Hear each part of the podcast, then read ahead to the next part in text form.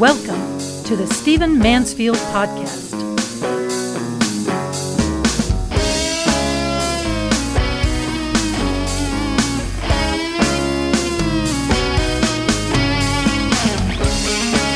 Hey, welcome to the Stephen Mansfield Podcast. So glad you've joined us. I hope your year is off to a fantastic start.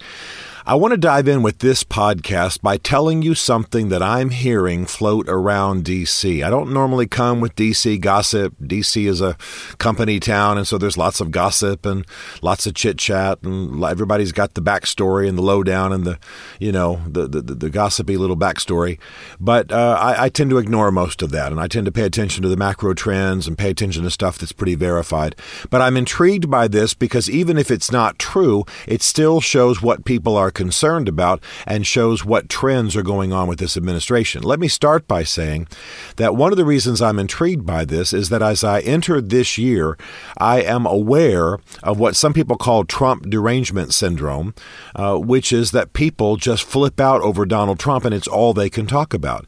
I mean, I pay attention to global news. I have to rely on the BBC. I have to go outside of American press to get the news of the world because people are just hyper preoccupied with every belch and burp that Donald Trump emits. I mean, it's just odd. They hate him, many of them in the press, but they can't seem to get him off their minds. They can't seem to stop reporting every tweet, every word, every nuance. We have far more press conferences and appearances reported by Donald Trump or by Sarah Sanders and others than we ever had with the other recent presidents. And so it's an oddity. They despise him, and yet they focus on him all the more, I guess, because they want to trip him up. They want to find mistakes. And I know he's an odd customer. And you know, if you've been listening to this podcast, that I am mixed about him. I am glad for some of the policy initiatives, some of the directions, some of the appointments. Obviously, I'm right of center, so I cheer that on. I do know that his manner is doing a lot of damage, and the way that prominent evangelicals are affixing themselves to him, making excuses for him, is damaging the cause of a faith I hold dear. So I've said all of that many times. And if you're interested in those perspectives, you can log back into previous podcasts. But what I'm aware of is that we're not paying attention to business in the world, not just as news consumers, but in D.C., because we are preoccupied with the latest Trump trauma, the latest Trump drama. And that's not necessarily his fault. That's just the way that people are responding to the presidency of Donald Trump. So there's kind of a gossipy perspective going around D.C. There's some thinking, maybe it's turning into a hope. I've heard it from some people in the administration. I've heard it from some people up on the Hill. I've heard it from people in, some of the State Department regions and things like that. And it is this, that there is a hope, and that's all it is. Please don't think I'm making any announcement today. I'm not highly enough placed to be able to make an announcement. But there is a hope, and there is just the merest little grain of a possibility, some people think, how's that for remote, that Donald Trump could finish out his next 2 years, or maybe slightly less, and then announce, like LBJ did in the 60s, that he's not going to run again. What this would do then is clear the field, get the negative side of his administration off the field, and allow other people, perhaps more moderate, more well-behaved people on the conservative side, on the Republican side, to run for office. Obviously, the first person to have at least a shot at it would be Mr. Pence, Vice President Pence, and then there would be others who are eager to run. Mr. Kasich from Ohio, Governor of Ohio, has said certainly he's interested, and there are others who are doing the same. Now, why would this be an advantage? It is because, as we all know, Donald Trump is a disruptor. Donald Trump is a man who likes to stir things up. He likes a fight. He likes an argument. He's combative. He's harsh. He's crass. And he likes to create stir. Well, so what's going on now is that even though some good things are happening, I'm glad the embassy got moved in Jerusalem to Jerusalem. I'm glad for the improved jobs performances. I'm glad for slightly tougher immigration requirements, though, of course, these big, dramatic, blocking of countries and moving troops to the southern border and all that, it's all been very ill-advised and unwise. I'm glad for the appointments of the men we've had to the the Supreme Court. I know one of them has some ethical questions trailing him, but as a justice, he's doing well and will be a good man.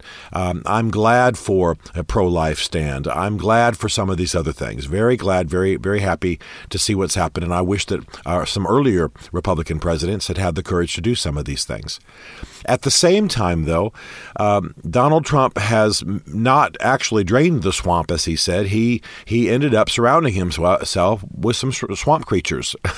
And so we've had, what, 5 or 6 of his campaign officials and attorneys and so on actually indicted. And we've all been preoccupied with that. There's going to be a strong move to impeach him in the House now that the Democrats control the House. It won't get past the Senate, but it could be highly damaging. It certainly will be distracting from the nation's business. And so we could end up with the same kind of impeachment that Mr. Clinton had, where he's impeached by one part of the Congress, but he doesn't actually leave office. But you end up walking with a limp for the rest of your administration. That's very, very possible. There are ongoing investigations. There is ongoing debilitating investigations, and there are going to be many, many more because almost every committee now of the House is empowered to subpoena. It is empowered to investigate. It's empowered to interview. It's empowered to request documents. It's empowered to have confidential documents and other information, intelligence. And most of these people are going to be focused on unseating, impeaching, or at least embarrassing and weakening Donald Trump. So he's aware of all this.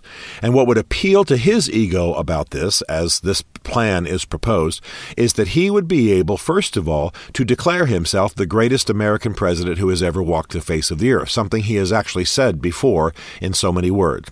He would be able to say, look, I made promises, I came into office, and in less than 4 years, I have delivered. It's time for me to step out. I did what I came to do. I'm going to return to my life, return to my businesses, return to my children, return to my grandchildren. I'm going to return to what I care about. I want to be unrestrained, and I'm going to resign this office. I did it. I did it on my terms. I'm leaving on my terms. I am the greatest president who has ever walked the face of the earth. Now, that is pretty much, minus the departure part, what Donald Trump has said of himself before. So the idea of doing a microphone drop and walking away is something that would appeal to him. Plus, you have to understand that in terms of lifestyle, duties, responsibilities, and work, him stepping into the presidency was a step down. He had a better life before. He had greater freedom. He has plenty of money.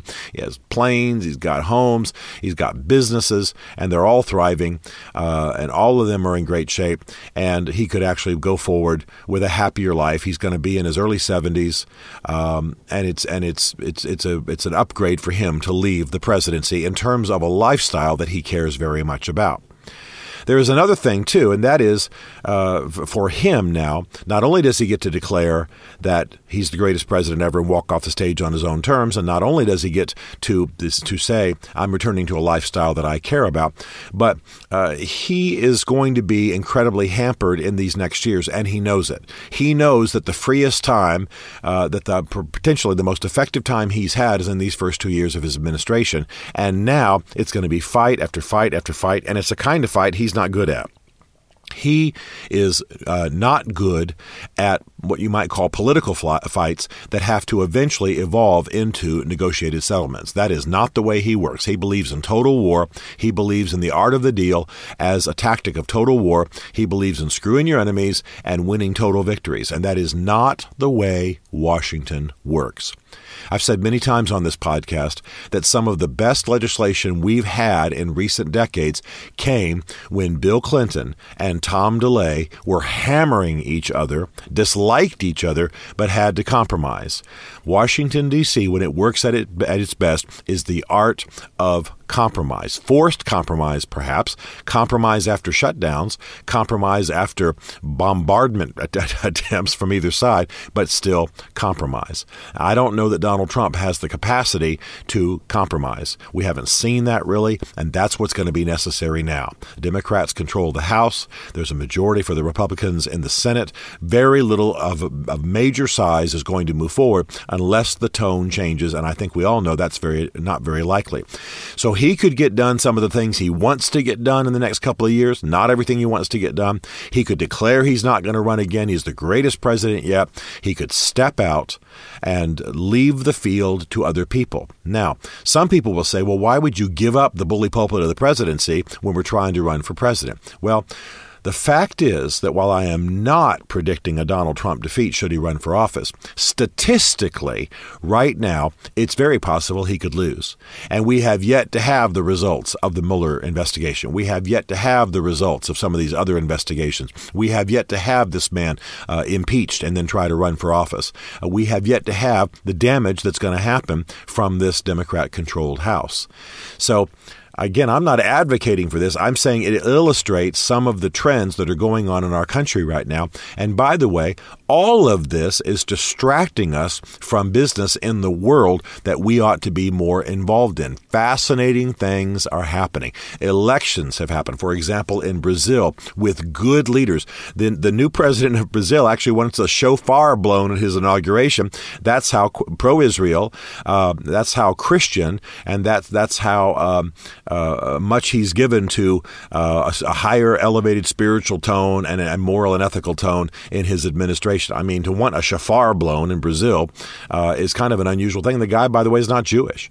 So, I mean, this is at least interesting, and I think it says something good and elevated, and God knows South America is troubled in its governments, and this is one of the countries that's a hedge against Venezuela. We could go on and on and on. Do we know about this? Are we hearing about this in our press? Is anyone in D.C. focused on this? Well, yeah, the Brazil desk at the State Department, but not very many people.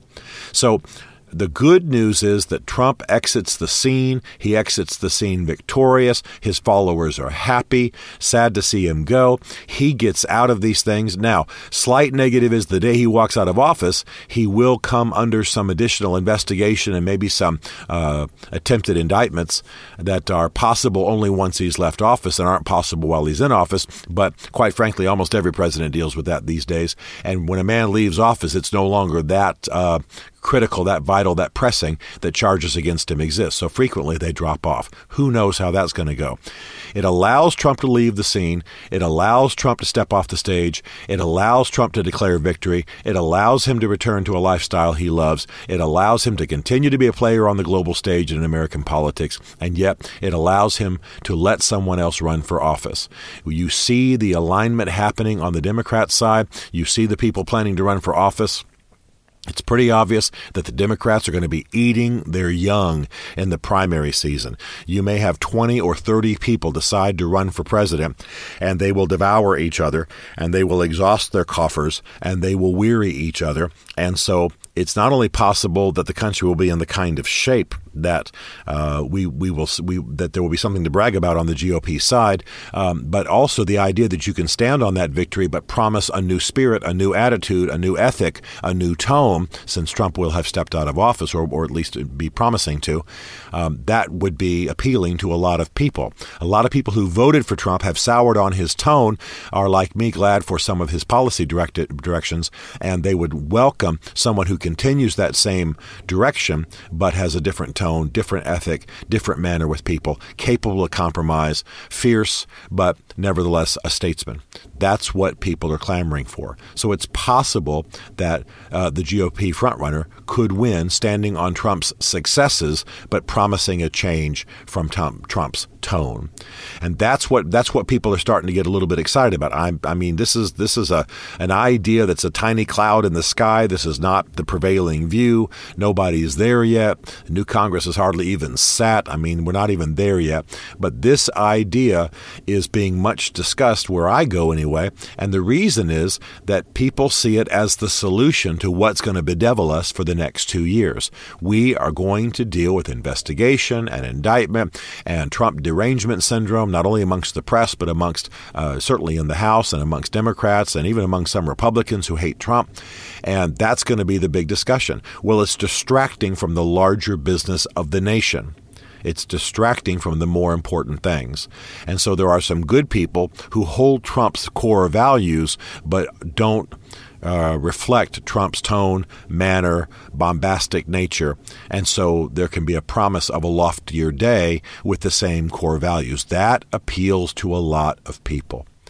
So sometimes I like to pay attention to ideas that are gaining currency, not because I think they're actually going to prevail, not because I think they're actually going to, take the lead or dominate the field, but because I think they show us what are the factors people are hoping are addressed. Why would somebody get excited about this idea? Because Trump is as much trouble as he is benefit, because the other side is coming from him, because we're distracted from the nation's business, because people wish for someone who could reflect some of the core values Trump says he holds, and yet at the same time be more of a statesman, more of an elevated leader.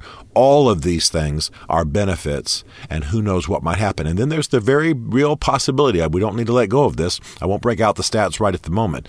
But at this moment, all I'm saying, I'm not predicting, prophesying, at this moment, Trump could, according to the statistics, he could easily lose. He's not doing well in the polls. He's descending. It's amazing. He has had, so I'll have to give him his due, some amazing successes while in office. At the same time, though, his personal popularity, the desire of people to have him long term, the awareness of people on the part of most people that he is doing damage to the country while he's doing some good things is very much forefront in people's minds. I talk to a lot of people. I like chatting on the metro. I like talking to people at the conferences where I speak. I like just sitting around talking politics with people if they want to. I rarely bring it up. I let them bring it up. And there are those who hate Trump and everything he ever does and every rock he ever stands on. And then there are those who like what he's doing. I don't hardly meet anyone who likes Trump and the impact he's personally having on the country. They might like his policies, but they don't necessarily like him. If they could choose someone else who is representing his core values but does not have his manner, they would in a heartbeat. That really says something. Now, that's just anecdotal. That's just Stephen Mansfield roaming the world. But the fact is that if that's where people are, those factors, those negatives, let's say, are only going to get worse in the next 2 years. So we want to pay attention to this. And I want to say, too, because I track Christian trends and religious trends in politics, I want to say, too, that those who are outspoken in support of Trump, publicly outspoken in support of Trump, those who are almost his evangelical apologists, almost those who rush to the cameras to defend him, should be careful. They should be careful because, first of all, they represent a higher spiritual and moral code and truth that Trump does not always represent, as much as some of his policies might be lined up with that. And also, there might be a change coming, as Bob Dylan sang. There might be a change coming. We're living in fascinating times. We do not need to be afraid. We do need to know that upheaval is coming. We do need to not be wearied by the battles that are about to happen on Capitol Hill even already, we haven't even got this new class really active yet, and I'm a little tired of them. But this is going to be a contentious time. Don't be wearied. Be bold. Be clear-eyed in your vision, and realize that serious changes are coming, and that it's possible that something dramatic like what I've described, Donald Trump not running for another term, could happen. Even if it doesn't, the idea, just contemplating the idea, shines a light on some of the trends that are defining our times. Stephen Mansfield is a New York Times best-selling author, a popular speaker, and a frequent faith and culture commentator on Fox and CNN. His groundbreaking books on faith and society include The Faith of George W. Bush, The Search for God in Guinness, Mansfield's Book of Manly Men, and Lincoln's Battle with God. Learn more at StephenMansfield.tv.